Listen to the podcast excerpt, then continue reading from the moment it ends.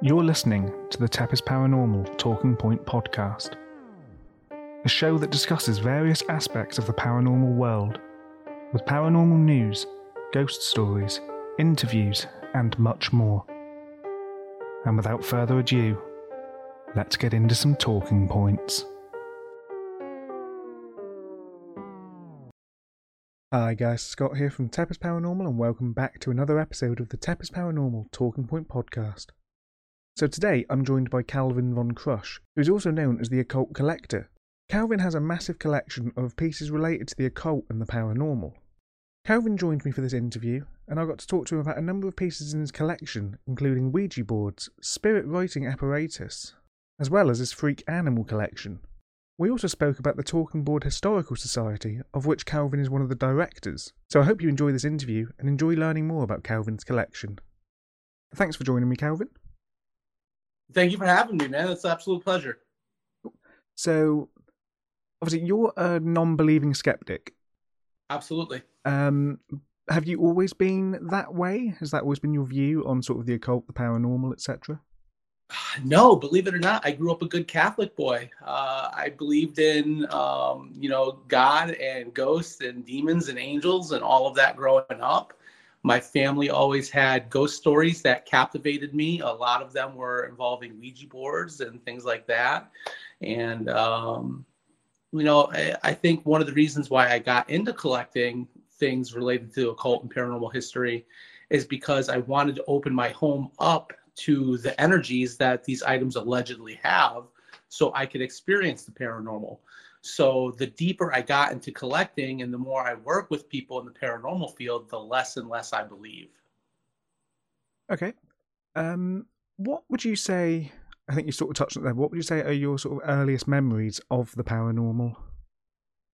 Um, ghost stories, you know, family ghost stories. Absolutely. Um, you know, we have stories in my family uh, about um, demons crawling on the ceiling, visiting my grandmother for being a, a bad little girl. You know, uh, her mother wished that she would see something called the Mamone. Um, so I remember being terrified of seeing a demon crawling on my ceiling when I was a little kid, when I was misbehaving. Um, you know, uh, Ouija board stories. Uh, absolutely, Ouija board stories terrified me, and and Ouija board stories are everybody's like gateway into the paranormal. You know, tarot cards, Ouija boards, pendulums, things like that, um, because uh, they're so readily accessible. You can get them at Walmart. Walmart has Ouija boards, so that's how people usually dip their toe right in the water with the paranormal. Cool. So, again, I think you've said a few different sort of places I've seen online that you consider your collection to sort of be a scientific experiment. Um, yeah. So, do you want to touch on that a little bit? So, you know, we've already talked about how uh, so many people in the paranormal field say you shouldn't uh, even play with Ouija boards, you shouldn't have them in your house. Uh, here I am with over a hundred different boards in my house, uh, some from the early 1800s, um, boards that very well should have a dark history or a story to them boards that have been used before where a portal very well could have been opened you know? That's that's what all the experts say. Um, you can see behind me this is a skeleton that's allegedly a murder victim. Um, how many people have you heard say that uh, murders uh, leave a psychic imprint on um, a building and that can cause a spirit to remain? Um, you know, I have items that are cursed. I have items that are allegedly haunted, and nothing has ever gone bump in the night here that has convinced me of anything otherworldly. Cool. So, obviously, saying nothing's happened with your collection. Is that at all, or have there been like little things, things maybe moving, etc., or is it literally, you know, nothing um, you know, so there's uh, every once in a while there'll be something that can be attributed to confirmation bias. Mm-hmm. Now, confirmation bias for anybody who doesn't know what that at home is, it's when your uh, brain gets information stimulus and it compares it to something else that has happened or some other form of information that you've received. Uh, a lot of times that happens to deal with divination and fortune telling. Um, somebody will give you a bit of information and you'll take that information and apply it to an event that will happen later or something that's already happening in your life. So um, here's a for instance um, I've stood in my house and underneath the lights giving a tour for the uh, collection. And I've said, yeah, nothing ever happens down here. And then the lights will dim. And uh, that is purely coincidental. And it's because the guy who installed my lights was an alcoholic. So, but little things like that do happen every once in a while. And if I was um, a believer, um, I could contribute things like that to uh, the paranormal instead of being rational and saying, oh, it's, it's because the guy who put things together didn't put them together 100%. Yeah, of course. That that does make sense. I mean, I've spoken to a few psychics, and like you say, it is sort of a. Some of the things you hear from them are very much I guess they're quite broad. They cover a lot of, you know, different. They could be interpreted in a lot of different ways. Um, so it's like one blanket statement that could take six or seven different events Right. and be con- obviously be considered as part of that. Now, uh, now that's not saying that some psychics are better at it than others. Mhm. I've met some psychics who are absolutely fantastic at what they do. Um, I get psychic and fortune telling readings all the time. I, I love it. I think it's very entertaining, but um, I don't really hold any weight in in their words or their methods. Cool. Yeah, that's fair. Um, so obviously you're not the kind of skeptic that immediately shuts people down. Um, No. you're obviously a lot more sort of genuinely interested in people's stories and wanting to learn more about their views and their opinions. Yeah, um, you know, if you want to catch a fish, you got to go to the ocean. Um, if if you're just a skeptic who's sitting there pounding the keyboard and and, and talking trash on your phone, um, telling people that they're not having these experiences, then you're doing yourself a huge disservice. If you really want to test the waters and see if Bigfoot's real, you've got to go to the forest. If you want to see if a house is possessed by demons, you've got to go to that house. You know, and um, I have gotten up off my couch and done some of these things, and everything has let me down thus far. Cool. So would you say you want to experience um, activity? Yeah. So, um, being a non believing uh, atheist skeptic, uh, when my light switch goes out, I don't get an afterlife. And to me, that is actually very terrifying. You know, um, I would love the persistence of consciousness. I would love to, to be able to um, continue feeling and um, thinking and existing for all of eternity. But in my heart of hearts, I just don't feel that happens. I, I think uh, I'm worm food when I'm gone. So for me, having an inkling of an existing uh, afterworld or an afterlife um, is very thrilling to me. So I would like to see a ghost. I would like to see a demon. I would like to see something that lets me know that there's something greater than what we have right now. Cool. Um, so obviously you're known as the occult collector uh, due to your collection.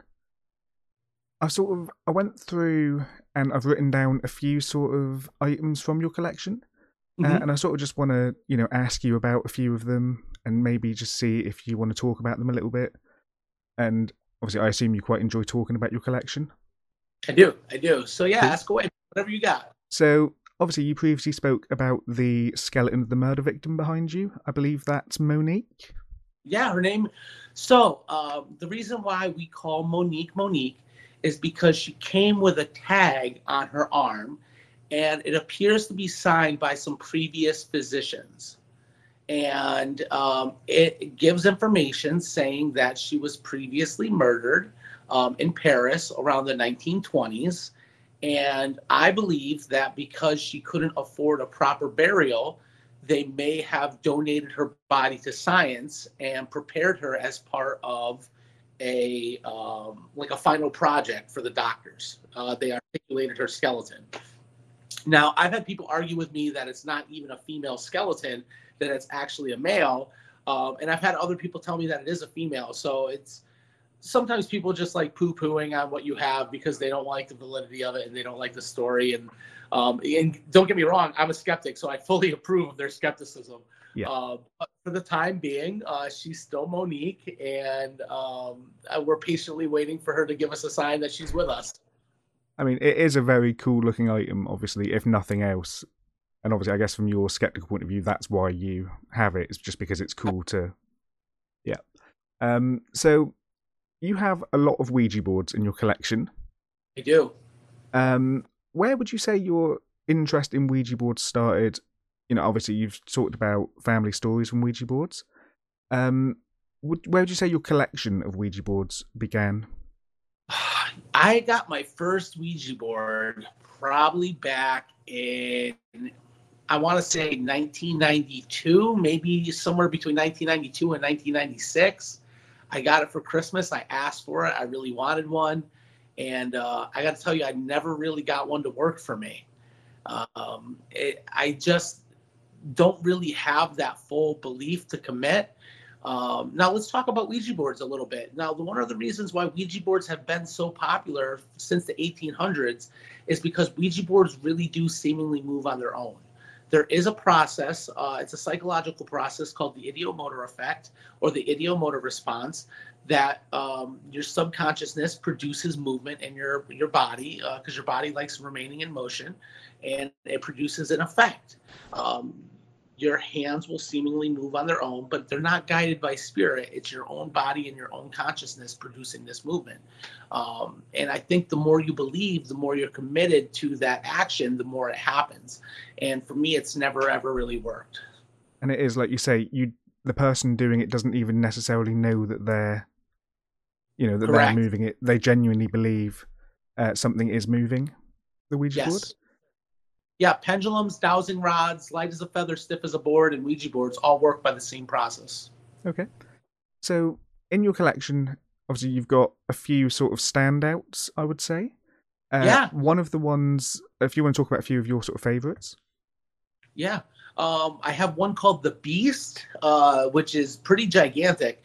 Uh, I want to say it's just about two and a half, maybe three feet wide, and um, it's got these deep grooves in it because the planchette is actually built on top of six tall screws.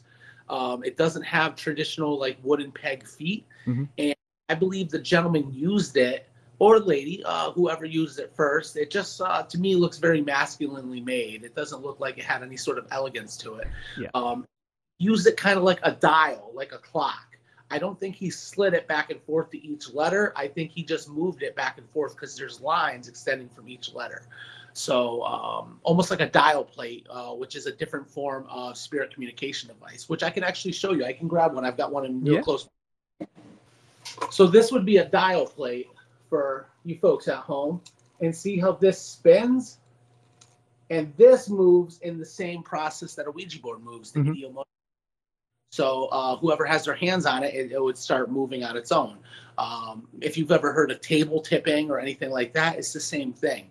Um, and that's why all these things are popular in the paranormal field because they really do work. Um, they will give you a paranormal experience.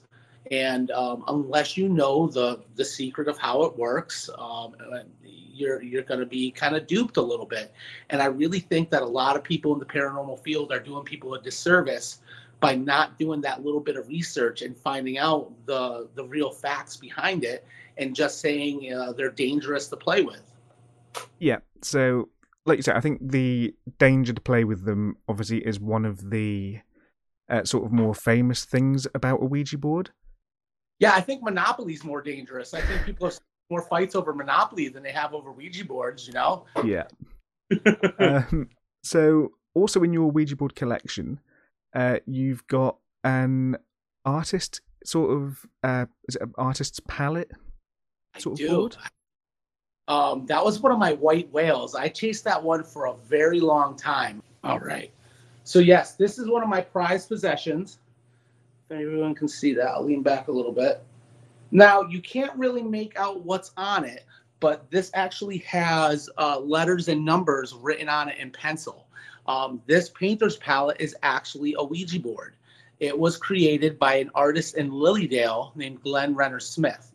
Now, the reason why Lily Dale is important is because Lily Dale is known as the town that talks to the dead. Okay. It's a small village in upstate New York, and everybody who lives there happens to be a psychic medium of some sort or another. There's psychic artists, there's um, trance mediums, there's tarot card readers, there's all kinds of people who live there who believe they can commune with the other side and something greater. And Glenn Renner Smith was no different. Uh, I believe he uh, might have been a reverend, uh, but he was also a sign painter who painted all the signs for the psychic mediums who were who lived there. And he just happened to have a painter's palette laying around that he turned into a Ouija board. Um, and he probably made this in the 30s or 40s. And um, I originally saw it pop up on an auction site, and they were asking an exorbitant amount of money. And it was just a price that I never would have paid for a board, and ended up vanishing. And I found it years later on another collector's website. So I chased it down and uh, I begged this guy for years to sell it to me, and finally he let it go. And I, I had to drive down to Washington, D.C. I drove six hours one way uh, to pick it up, and then six hours one way to get it back uh, home. So I drove 12 hours in one day to pick it up because it was one of my white whales. But uh, I, I, love this thing. It's it's definitely uh, never going to get sold. It's going to probably mm-hmm. get buried. It is, yeah. Like you it's a very cool item. It's one of the sort yeah. of purely the uniqueness of it, I guess, makes it yeah. a lot more standout than some of the other sort of more generic boards. Yeah, everything's usually so square. Um, let me see if I can grab another weird one from the collection and show you guys. Oh, I got one in my hometown. I can actually show you. So uh, this board was actually one of the uh, few spirit communication devices to be made in Connecticut. Um, and I'll show you this a little bit better. And this was made in the town that I live in right now, in Meriden, Connecticut. Um, just uh, a couple miles down the road, um, I've been to the area where the factory was, and it's actually apartment buildings now. Um, but uh, this board was made, I think, I want to say in the 20s. I'd have to double check that, but I think it was made in the 20s or so. And um, the cool thing about this is the planchette actually doubles as a uh, automatic writing device. You can okay. put a pencil in a hole. Um, and if you notice, this is one of the best outlaid Ouija boards because it's in a frame and the planchette can't go off the board. Like a lot of traditional Ouija boards, the goodbye is down at the bottom of the board, and the planchette would actually have to slide off the board to hit the goodbye, not this board. Cool. So, yeah. um, I don't know if you're familiar with the ancient Ram Inn over in so in the United Kingdom. Here we have a haunted. Um, I think it was an old sort of inn, a pub. No. Um, so it's it's considered one of the most haunted buildings in England, at least. Every England's haunted. yeah, we, I mean, we've got a, obviously a longer period of history. Yeah, yeah. Than you guys. Um, and they so in there they've actually got their own custom Ouija board they've had made, uh, oh, and it's a big round glass board. Um, you know, um, that's a, a very funny thing that you mentioned. Um, something I've noticed is that boards that come out of the UK happen to be round, and they're usually played with a glass. Mm-hmm. Uh, you know, it's a game called Ask the Glass. Um, I have two specimens in my collection that came from the UK, and they're both round. Okay, yeah, I wonder why that's like a you know a significant difference then in the sort of construction of Ouija boards and various items? Well, down to cultural preference, you know, and I actually think that's a very cool thing that uh, the British have taken it and made it their own thing because Ouija boards are an American thing. Um, you know, uh, even though the planchette is called a planchette, um, and that was a, is a French word meaning little plank. Um, that's a different story, though. How those became, uh, how the, the planchette itself came out before the Ouija board, um, Ouija boards were invented here in the Americas. Um, and for a very long time, some countries actually even outlawed them, um, where they weren't allowed to have them because they had such a negative connotation. Mm-hmm. Obviously, they're a very uh, consistent thing in a lot of horror movies, and they, like you say, they usually are the. They've got that connotation of being the sort of entryway I guess a both you know opening a gateway almost for paranormal entities and things like that, specifically in horror movies and stories. Right. Which yeah, which they're not. Uh, I'm I'm so glad to hear that you don't believe in that. You know, um, do you believe that spirit can communicate with you through a board or no? So I'm sort of unsure.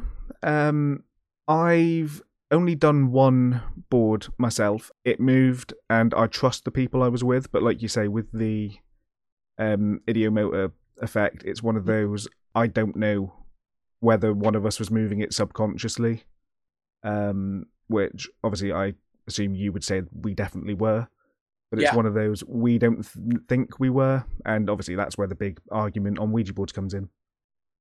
So I actually got to see an experiment uh, when we had a Ouija board specific convention called OuijaCon, Mhm. and I believe it was a couple of researchers from Denmark who came over, and they brought with them a Ouija board with uh, registration marks on the side. You know, so it was like um, those little QR codes that you Mhm. scan at restaurants to get the menu, and they were situated at north, south, east, and, east, and west on the board and they had glasses that you would wear when you use the Ouija board.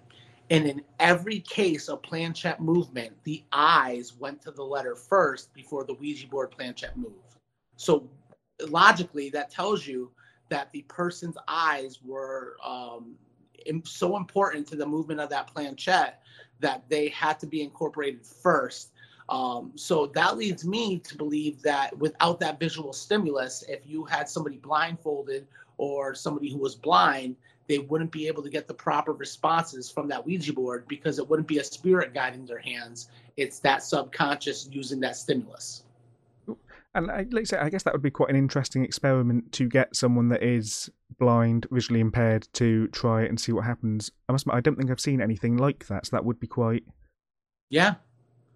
so um, next on the board, okay, especially like that round one, Mhm. uh, have everybody take their hands off of it, blindfold them, and tilt the table just 25 degrees without them knowing that the table's been turned. So now the letters in the alphabet have been moved, and see if you can get any kind of results. yeah, that would uh, that will be an interesting experiment. I'll definitely do that next time we uh, go there and obviously use that board. Um, another board in your collection that I'm sort of interested in, and I guess it's not just a board in this instance, is the Mark Twain um, stuff you have. Oh, okay, yeah. So I, I, uh, Mark Twain is a very, very um, important figure in Ouija board history because he was allegedly channeled uh, two times that we know of, um, where he wrote a book from beyond the grave. Um, it is. Uh, I'll I'll grab them for you Okay. real quick so we. All right. So Mark Twain originally, uh, allegedly, uh, wrote two bo- uh, books from beyond the grave. He wrote this one called Jap Herron and then he wrote another one called God Bless You, Daughter. Okay. Um, now, this one is actually very cool because it is signed by the author, and she had beautiful penmanship. So, um, the story of these books is that the person writing the book, um, Jap Herron, was written by what was her name? Was it Patience Worth? Uh, I forget who wrote this one. No, Patience Worth wrote a different one.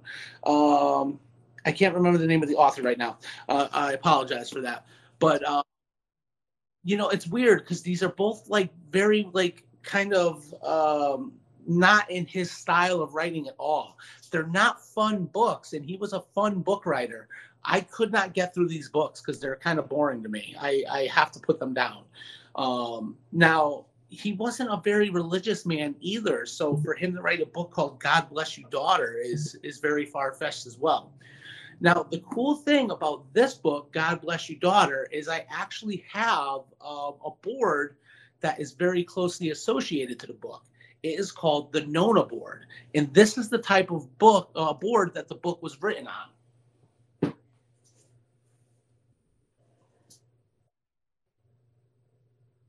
That is a So- very cool looking. Yeah, it's a very cool looking board, and it is not a traditional Ouija board. Um, now, the name is No and Na, uh, which is no, no. Okay. Ouija board was alli- allegedly yes, yes. We and Ja, you know, two words put together saying yes, yes. So that's why they made this the no, no board, you know. Um, now, this board itself came from the next door neighbor of the author of God Bless You Daughter. And now there's no sticker on this back of the board saying that it was like a resale board or anything like that. there is a chance that this board may have been one of the boards used to write the book itself. So this board is actually a very important board in my collection, um, and it's very cherished. It was actually a gift from Bob Murch, um, who is the um, chairman of the board of the Talking Board Historical Society.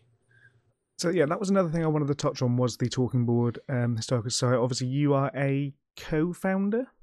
I am one of the co-founders. Uh, I helped co-found it uh, with a bunch of other members, and I think 2013 is when we got together, um, and we worked together to um, erect monuments, dedicate historical places, uh, research the people, and of course preserve uh, Ouija boards. All of us have pretty extensive collections, um, and we all work together to track them down and make sure they go to the right home.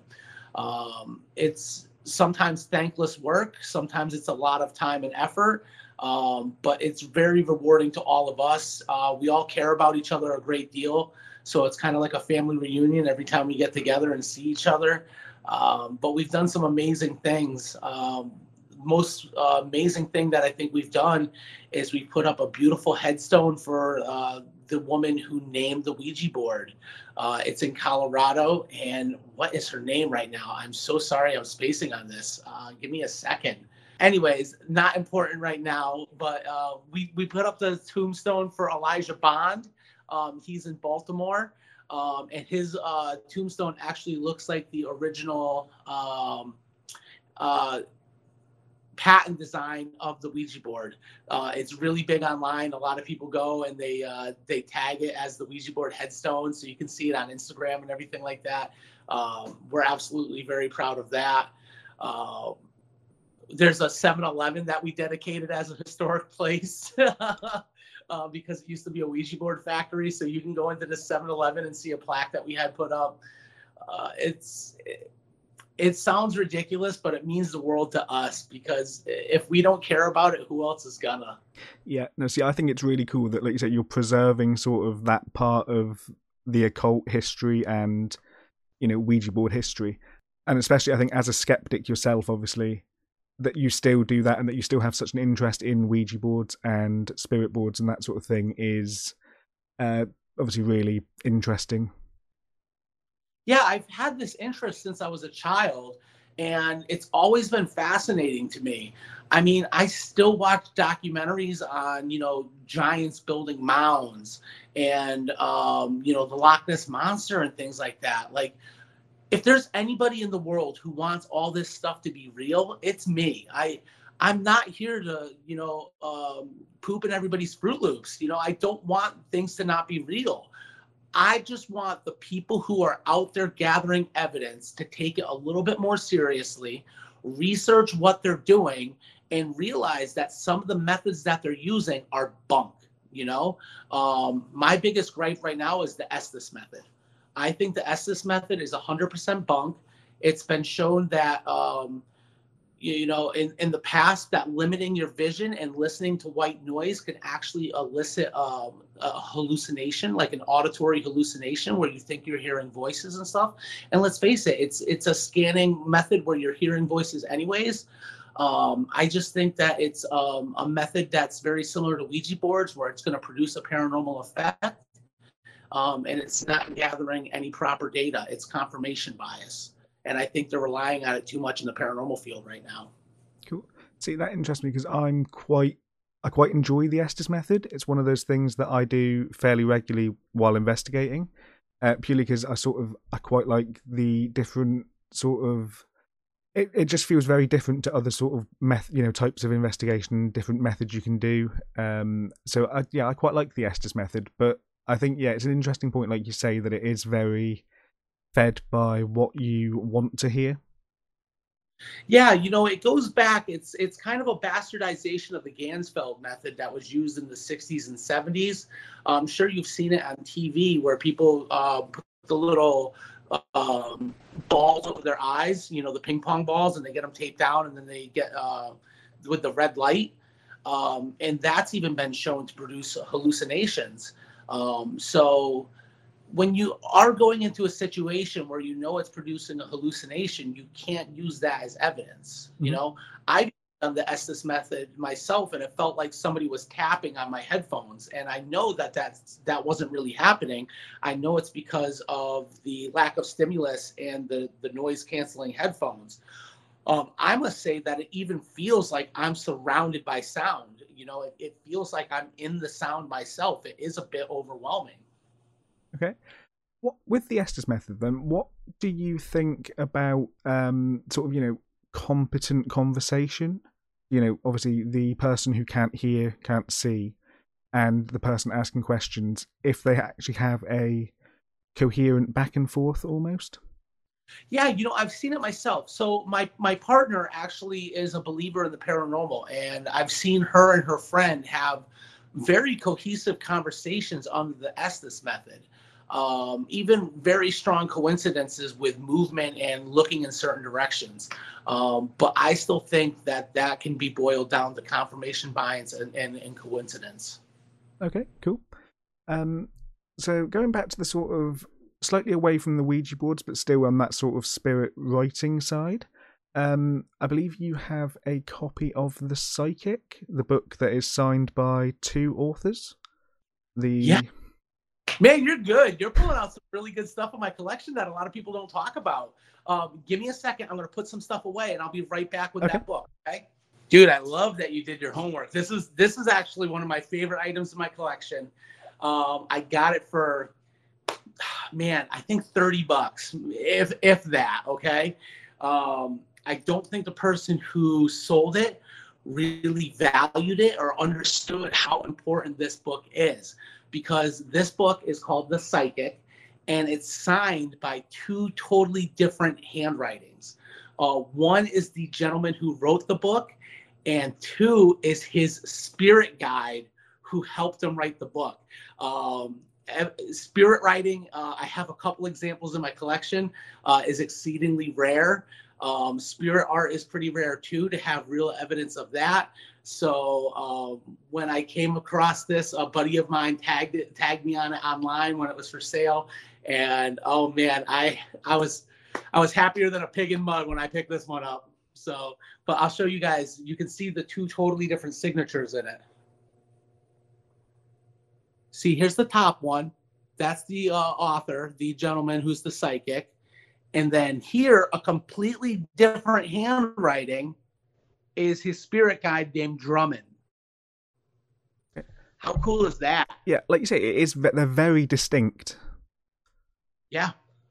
So, I mean, from my point of view, um, I think the gentleman it could be a put on. You know, he could mm-hmm. easily just sign two different ways, or you know, even switch hands. Um, who's to say? I mean, the human mind is a very very powerful thing and you can make yourself believe anything.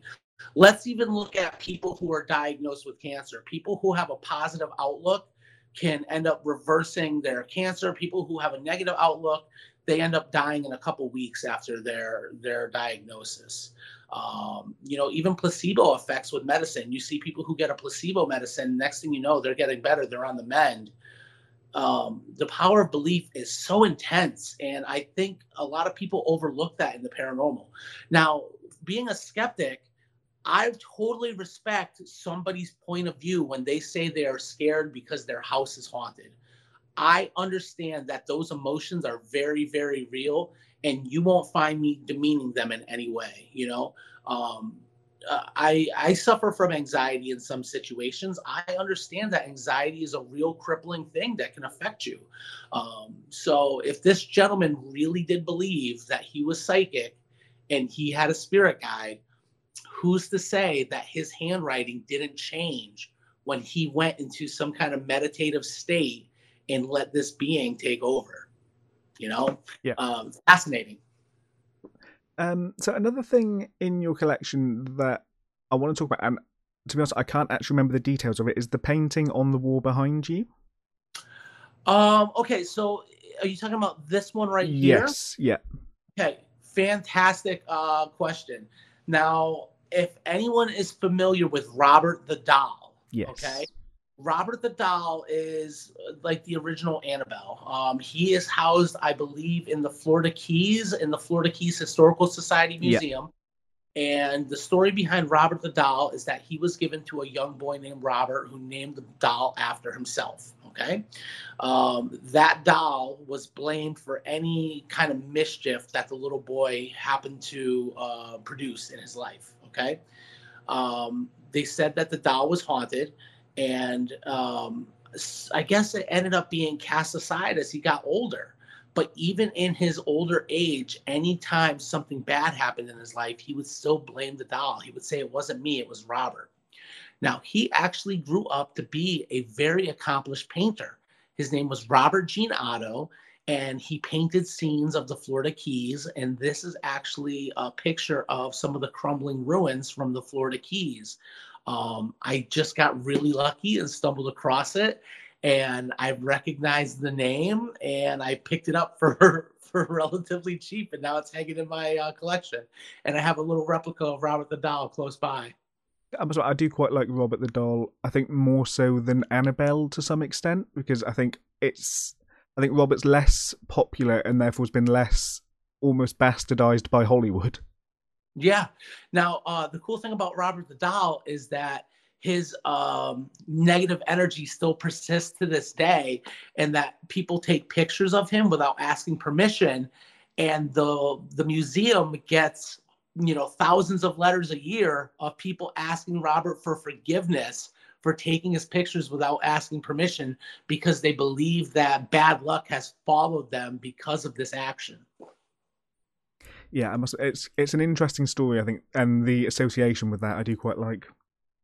Same. Um, so Ed and Lorraine Warren. Obviously, you have a some items of Ed Warren's, I believe. Uh, the glasses and yep, a, few, I, a tie. I even have Ed Warren socks. I have a pair of Ed Warren socks in my collection. Um, I have one of his ties that he wore at his lectures.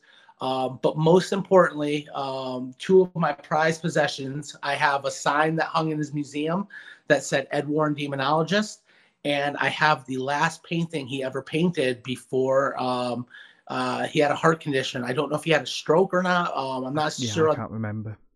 Um, but yeah, he uh, he definitely painted his last painting, and I have it. So it's a beautiful Halloween scene of a haunted house, and I think that's the most fitting thing to own from Ed Warren is a haunted house painting. Yeah, definitely. As a skeptic, what are your views on the Warrens, you know, case history almost? You know, it's really hard to say um, because I never really got to interact with any of them. I got to meet Lorraine once, um, and you know, people who are higher up in the paranormal community, I feel like they kind of keep everybody else at an arm's length away, uh, especially skeptics.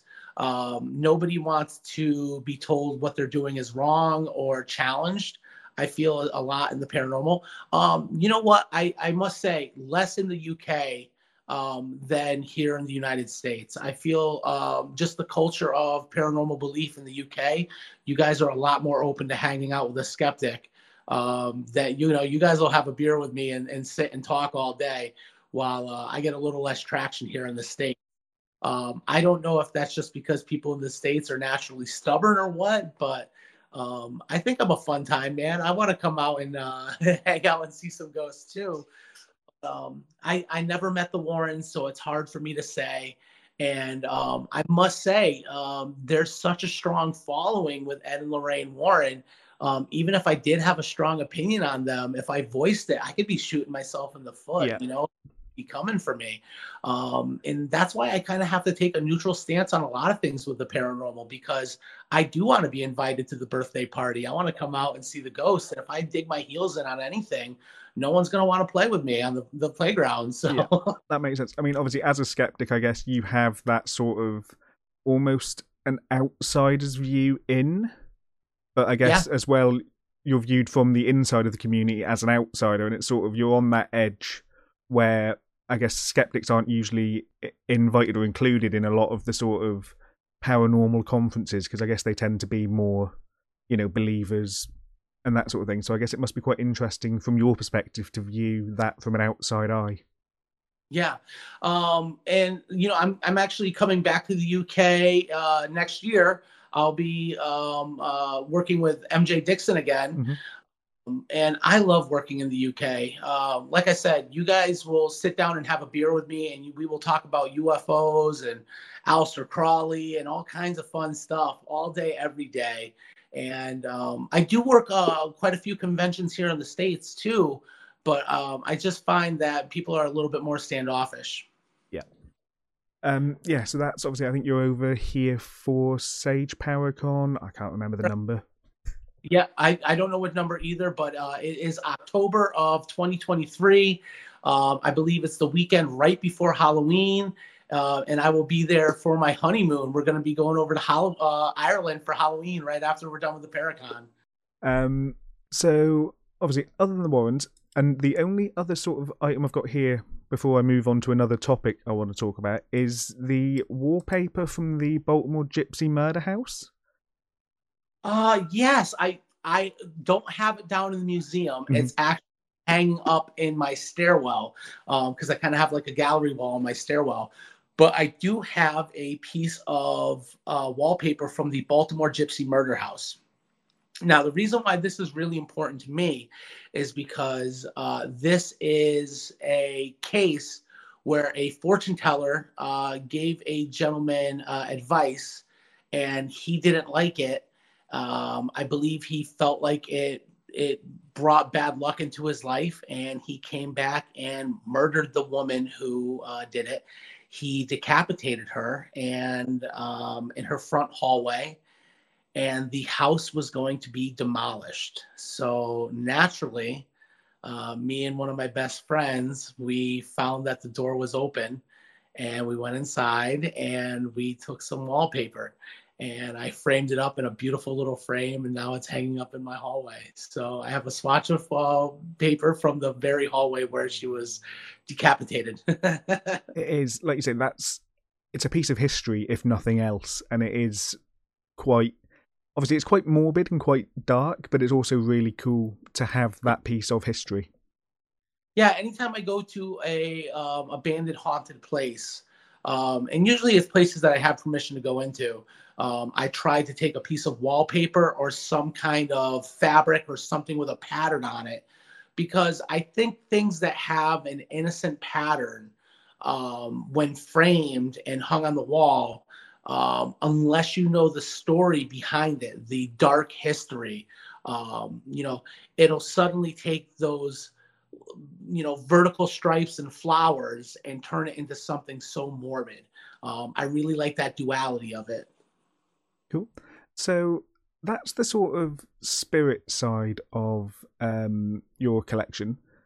And you know what's funny? Uh, my brain just popped in that lady's name that I forgot. Her name is Helen Peters Noseworthy. I told you it was going to happen. Uh, that's funny how my brain works. Cool. So, so moving on from that, I want to talk a little bit about cryptids and cryptozoology. Yeah, absolutely. Because obviously, the other uh, sort of the other side of your collection is um I can't think of the word now. Stuffed and uh, taxidermy. That's that the one. Yeah. Obviously, you've got a large taxidermy collection of freakish and abnormal um, creatures. So, um, you know, I think real items connected to cryptozoology are very hard to come by. I do have some um, allegedly authentic Bigfoot prints. Um, I do have um, a piece of the Silver Bridge that Mothman allegedly collapsed. Um, I do have some alleged Bigfoot hair. I have some soil samples from uh, the creek where the Bigfoot footage was uh, filmed at. But I do collect animals that were born with severe abnormalities.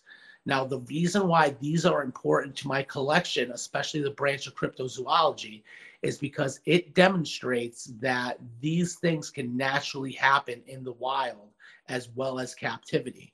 Um, I mean, I even have a uh, Cyclops alligator. You know, could you imagine like stumbling across an alligator with one eye in the wild? Like, now chances are uh, a full-grown alligator with one eye, you know, living to maturity, um, is very, very, very rare.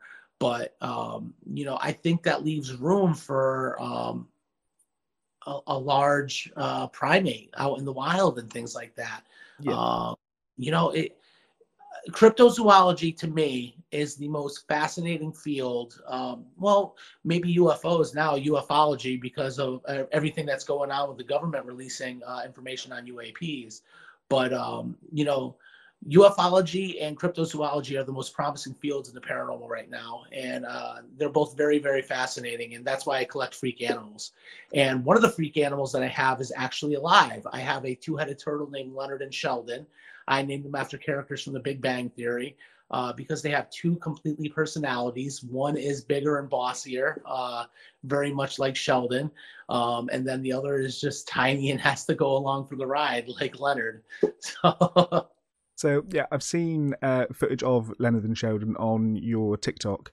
Um, one question I do have for that: Do you refer to Leonard and Sheldon sort of singularly or plurally? You know, I usually refer to them as the turtle or my turtle, uh, but sometimes I do say turtles. Um, it's weird. Um, I, I've never asked them their pronouns. I'm not even sure if they're male. Um, so uh, they've never complained. They've never corrected me. So for the time being, I do refer to them as Leonard and Sheldon, and then sometimes they're plural and sometimes they're singular. Because yeah, I believe they share. So they've got two separate heads, but share yes. everything else, or the majority. They have three legs, so each head has uh, two front legs and one back leg, and then they have uh, the lower digestive tract. Uh, that they do share, but usually um, it's just uh, Sheldon who does a lot of the eating. Uh, Leonard, I think, is more of like a parasitic twin. Um, so he's kind of just absorbing nutrients through the lower digestive tract. Okay. So you've said in a few things, or specifically in the uh, occult collector, um, that cyclopia is your favorite abnormality. Yeah. Um, there was a movie growing up, The Seventh Voyage of Sinbad, and it was uh, had stop motion um, clay monsters uh, animated by Ray Harryhausen, who's one of my favorite artists. And in that movie, there was a um, one-eyed, one-horned monster uh, called a cyclops, and I have been obsessed with one-eyed monsters for most of my life. I've got a couple tattooed on me, and um, there are a bunch of them in my collection. I have one-eyed snakes. I have one-eyed kittens. I have uh, one-eyed alligator, as I mentioned earlier. One-eyed pigs. Um, a one-eyed goat. I just love creatures with one big spooky eye. Cool. And speaking of eyes, you've also got the lamb that's conjoined at the head. I believe has three eyes. Yeah, I, I'm I'm not sure if that's called craniopagus or not. Uh, it, it is joined at the head. Um, it has three eyes and four ears and eight legs, two tails. Um, it's I call it the spider lamb or octo lamb sometimes, but uh, it's definitely one of the coolest things in my collection. Um, I bought it frozen from a friend of mine who had it just sitting in his freezer for a while and I actually have a taxidermist on speed dial who uh, puts all my frozen mounts together for me. Um, are there any sort of cryptids? Would you say that you are more of a believer in than others? Um, you know, I'm a big fan of like early man and our evolution from apes. So if I were going to lean towards anything, I would say like a large primate of sorts. Um, I mean, whether or not you want to call it Bigfoot, Yeti, orang pendek, anything like that, um, I do believe that there is room um, in this modern era for there to be a large primate that we've yet to identify that could just be intelligent enough to get out of the way of being identified. I mean, the the lowland gorilla or the silverback gorilla, I don't think were uh, discovered until the 50s or so. I'd have to double check that fact, but um, look at the okapi. The okapi and it wasn't uh, sighted in the wild for a good long while. The coelacanth, um, you know, that's the uh, image of the Cryptozoology Museum because that was believed to be extinct, and they found live coelacanths. So, um, you know, my favorite cryptid, um, I sadly do believe, is never going to be found. Um, I do love Mothman. Um, I'm a big fan of Bugs. I'm a big fan of Mothman, just the way he looks, his big red eyes. Um, I personally believe Mothman was some kind of crane flying at their car. Um, but man, he is the coolest looking one. Um, I, I'm probably gonna get a Mothman tattoo one day. Um, he is my all-time favorite. Yeah. So Mothman is also my favorite cryptid. Um, Yeah. Similarly, I'm looking at getting a Mothman tattoo at some point. Oh, come to the Um, state. I'll, I'll give you a real good deal on that one, man. I would love to do it. And yeah, like you said, I think the likelihood is it was a crane or even an owl, something large, winged. Um, but yeah, the story around Mothman and I think what Mothman's become since then with the Mothman Festival, the museum, etc., adds a lot to the enjoyment of it. But like you said, I think Mothman is one of the less believable cryptids compared to some of the others. Even things like the Loch Ness monster, I think, are more predictable purely because of how little of the ocean we've discovered, and you know that sort of creature still existing is, I would say, relatively plausible. I couldn't agree more. I couldn't agree more. Cool. So I think that brings us on to the last question I've got for you, um, which is where do you see yourself going in the occult field? Um, you know, for the future that I see for myself in the occult and paranormal field, um, I would like to work more conventions. Um, I would like to have a traveling exhibit of some sort. Um, you know, the the thing with uh, conventions though is they do take so much of my time, and um, I'm a professional tattoo artist. So for me to take time off of doing that, um, it's all a balance of time and money. Um, so it is very difficult. As much as I want to share my knowledge and my collection with people who are interested in that field, um, sometimes I end up losing out on money to do that. So that is uh, something that does sadden me. However, um, long-term goal is for me to open up a real brick and mortar museum because um, everything you're looking at right now is actually housed in my basement of my house. And I can't really have strangers coming in and out and going up and down my stairs and using my bathroom and petting my dog. Uh, but um, I would love to have a standalone building where people could come from all over the world and they could learn. Um, because, um, you know, I learned so much embarking in this field that helped turn my belief system. Um, and my goal isn't to dissuade people from believing in what they believe but my goal is to educate. If anything, um, I know me giving lectures on Ouija boards help people not be afraid. And I don't like bullies. I don't like anyone being afraid of anything. And I, I just don't. I want people to be able to sleep a little easier at night, knowing that the things that they think go bump in the night might not really be uh, as frightening as they think. Cool, perfect. Um, I think yeah, like you said, I think as from your skeptical point of view, I think you're a lot more approachable and open than a lot of skeptics. you know, I mentioned earlier, my, my partner's a professional tarot reader. She's a, um, she's been a, um, oh, what's the word? She's been a pagan for 15, 16 years, maybe her whole life. I, I can't remember all the details right now, but um, she, she has such a different point of view than I do. Um, just having conversations with her helps me realize that people's belief in the paranormal actually isn't a detriment to their lives. It actually provides so much positivity. I mean, I bet you have a great community of people that you you work with regularly that have become like family and friends, correct? Yeah. You know, you wouldn't have that if you didn't believe in the paranormal, you know? Um, people who are grieving turn to the paranormal to give them peace.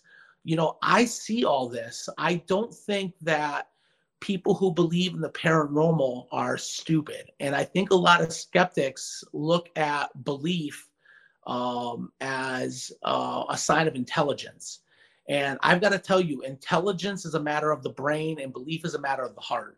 Um, they're two totally different things. And you can't just look at someone who believes in the paranormal and assume that they're not intelligent. Because some of the smartest people I know believe in ghosts. So Cool, perfect. So yeah, I think that's where we'll end it here, if that's cool with you. absolutely. Um, yeah, so thank you for joining me. It's been great learning a bit more about your collection, obviously talking to you about your beliefs and that sort of thing. So it's all been very interesting. And yeah, thanks for joining me. Dude, thank you so much for having me. And if you ever want to have me on again in the future, just let me know. Uh, you ever come to the States, man, uh, you got a free museum tour on me, and we'll talk about that Mothman tattoo. Hopefully, uh, you can come out to Sage Paracon and we can talk a little bit more, okay? So I hope you enjoyed this interview. I'd like to give a big thank you to Calvin for taking time out of his schedule to talk me through some of his collection and talk to me about his paranormal beliefs. You can check out Calvin on various social media platforms at The Occult Collector. And for now, that brings us to the end of this episode of the Teppers Paranormal Talking Point podcast. I've been Scott from Teppers Paranormal, and I'll see you in the next episode.